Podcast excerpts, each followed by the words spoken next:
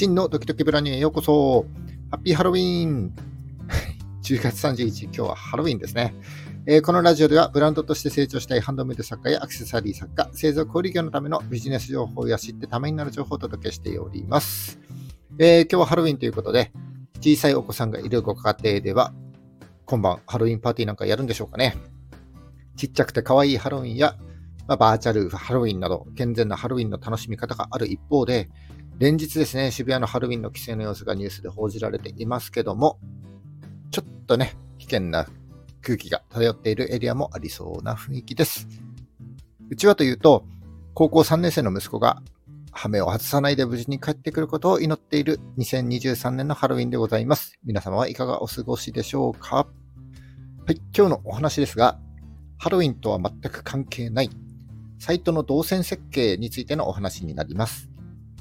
えー、このラジオを聴いていただけている皆様は、えー、何かしら販売されていることと思います。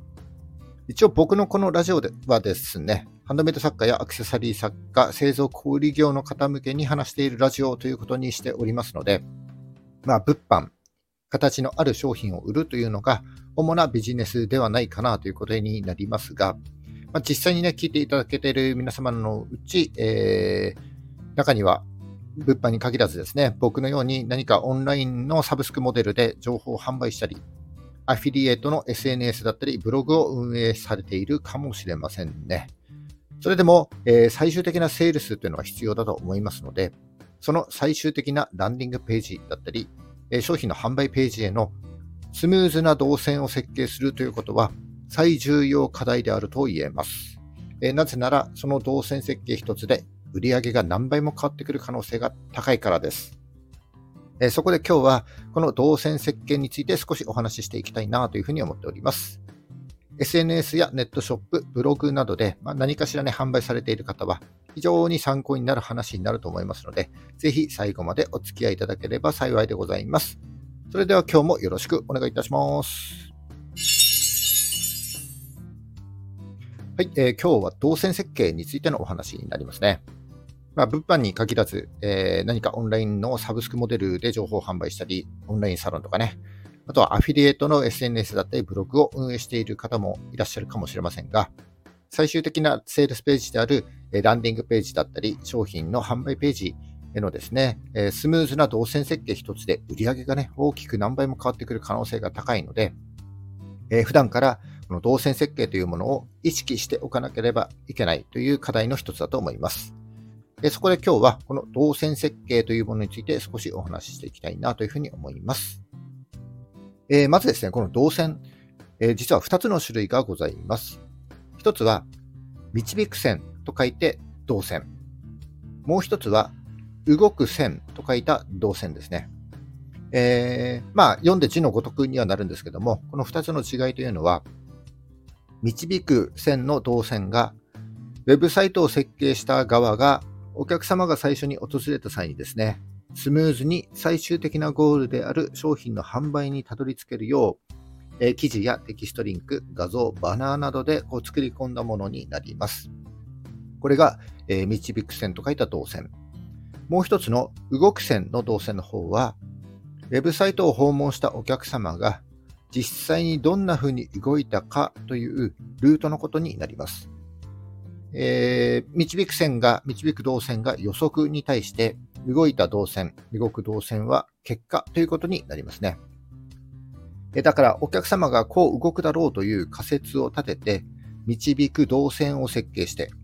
で、実際にお客様が動いた動線を分析してブラッシュアップしていけば、えより効果的な動線を作っていくことができて、売り上げも上がっていきますよということになります。はい。それとですね、サイト内での動きとは別に、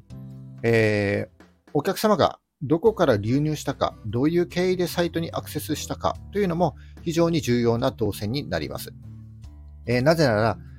検索でたまたまサイトがヒットして、えー、アクセスしたはいいけども、え欲しい情報が全く手に入らないようなサイトであれば、それは見る理由もないので、すぐにね、離脱してしまうからです。で物販であれば、サイトに訪れる前に、あなたのブランドだったり、あなたが作っている商品や活動についてある程度ね、認知してもらえていれば、サイトに訪れた際に欲しくなって、商品の購入につながる可能性が高くなります。ということは、えインスタや YouTube、TikTok など、ビジュアルで見せることができる SNS に力を入れていって、でその SNS から、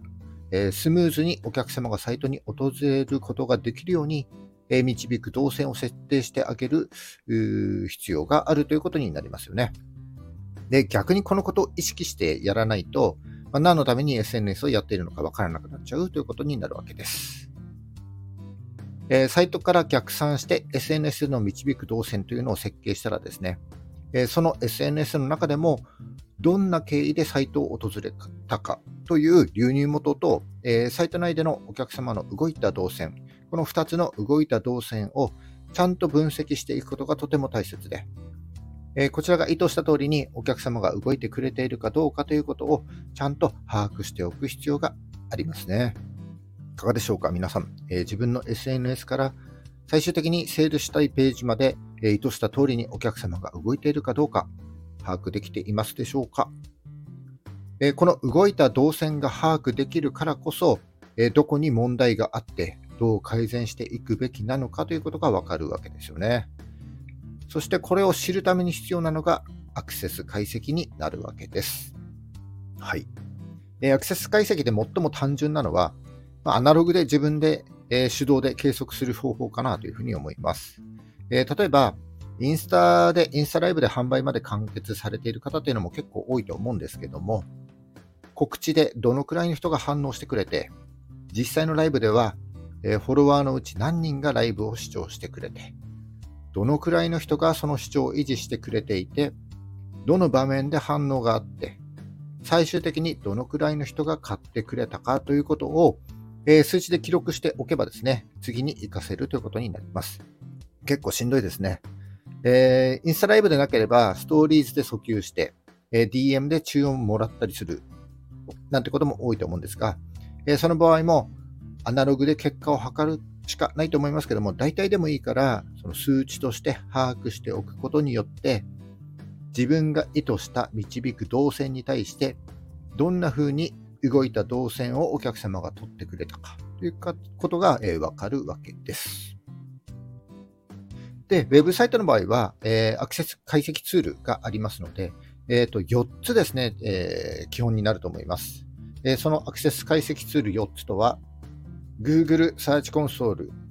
Google アナリティクス、Bing Webmaster ツール、Microsoft Clarity、この4つですね。で、この4つの話をするとちょっとね、1日かかりそうなので、概要だけお伝えするんですけども、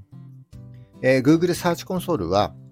Google で検索した際に、えー、結果結果として表示されるかどうか、えー、検索結果に表示されない場合は、えー、その検索結果に登録してくれというリクエスト、えー、またですね、検索結果の見え方とかね、ある程度、その Google での検索結果を管理できるツールになります。で、Google Analytics は、ユーザーがどんな環境で、どういった経緯でどのページを訪問して、どのくらい滞在してどんな行動を行ったかというのが、え数値で見れる、測れるツールになります。Bing Webmaster ツールは Google サーチコンソールの Bing 版です。えー、そして最後、Microsoft Clarity ですが、これがね、すごいんですよ。えー、Google Analytics が数値で測るツールに対して、えー、Microsoft Clarity は、サイトを訪問したユーザーの行動が視覚的にビジュアルで見えるツールになります。えー、視覚的に見れるので、実際のサイト上、画面上でユーザーがどこまでスクロールして、どこをクリックしたか、ページのどの部分をタップしたかというのが、こう、画面上で確認できるというツールになります。で、これらのツールを使って、えー、設計した導く動線に対して、お客様がどのように動いたかということを把握して、えー、ぜひですね、改善していっていただければなというふうに思います。以上ですね、ここまで動線というものについてお話しさせていただきましたが、えー、まとめていくとですね、えー、物販でもアフィリエイトでも、こう最終的に販売したいページ、最終的にコンバージョンしてもらいたいページへのスムーズな動線を作る。そして、えー、その動線に対して意図した通りにお客様に動いてもらうということが最重要課題であると思います。えー、設計した通りの導く動線でお客様が動いてくれれば、売上が大きく変わってきます。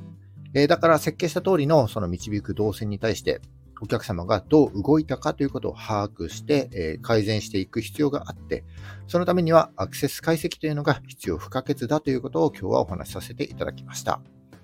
えー、ぜひですね、今一度ご自身の、え、インスタやネットショップ、ブログなどをね、チェックしていただいて、え、自分が設計した導く動線の通りにお客様が動いてくれているかどうか、え、その結果である、え、ユーザーが動いた動線というものをですね、え一度確認してみてはいかがでしょうか。え、もしですね、え、お客様の動きが全くわかんないなんていう人は、えー、そのアクセス解析ツールをすぐに設定していただいて、えモニタリングしていく必要があると思います。えこのアクセス解析ツールについては、え僕のサイト、ジュエリークラフトでも、え4つの解析ツールですね、え記事としてまとめていますので、ぜひ参考にしていただければ幸いでございます。え概要欄にリンクを貼っておきます。えということで今日は、売れる動線確保しましたというタイトルで動線についてお話しさせていただきました。えこの放送が少しでも役に立ったためになったと思った方は、いいねをお願いします。えー、聞いたよという印で、いいねボタンをポチッと押して残して帰っていただけると非常に嬉しいです。えー、励みになります。今後も頑張って配信してまいりますので、よかったらフォローもよろしくお願いいたします。はい、えーと、今日が10月、あ、ハロウィンでしたね。10月31日、今日も頑張っていきましょう。えー、ラジオドキドキブランニュー、次回もお聴きください。よろしくお願いします。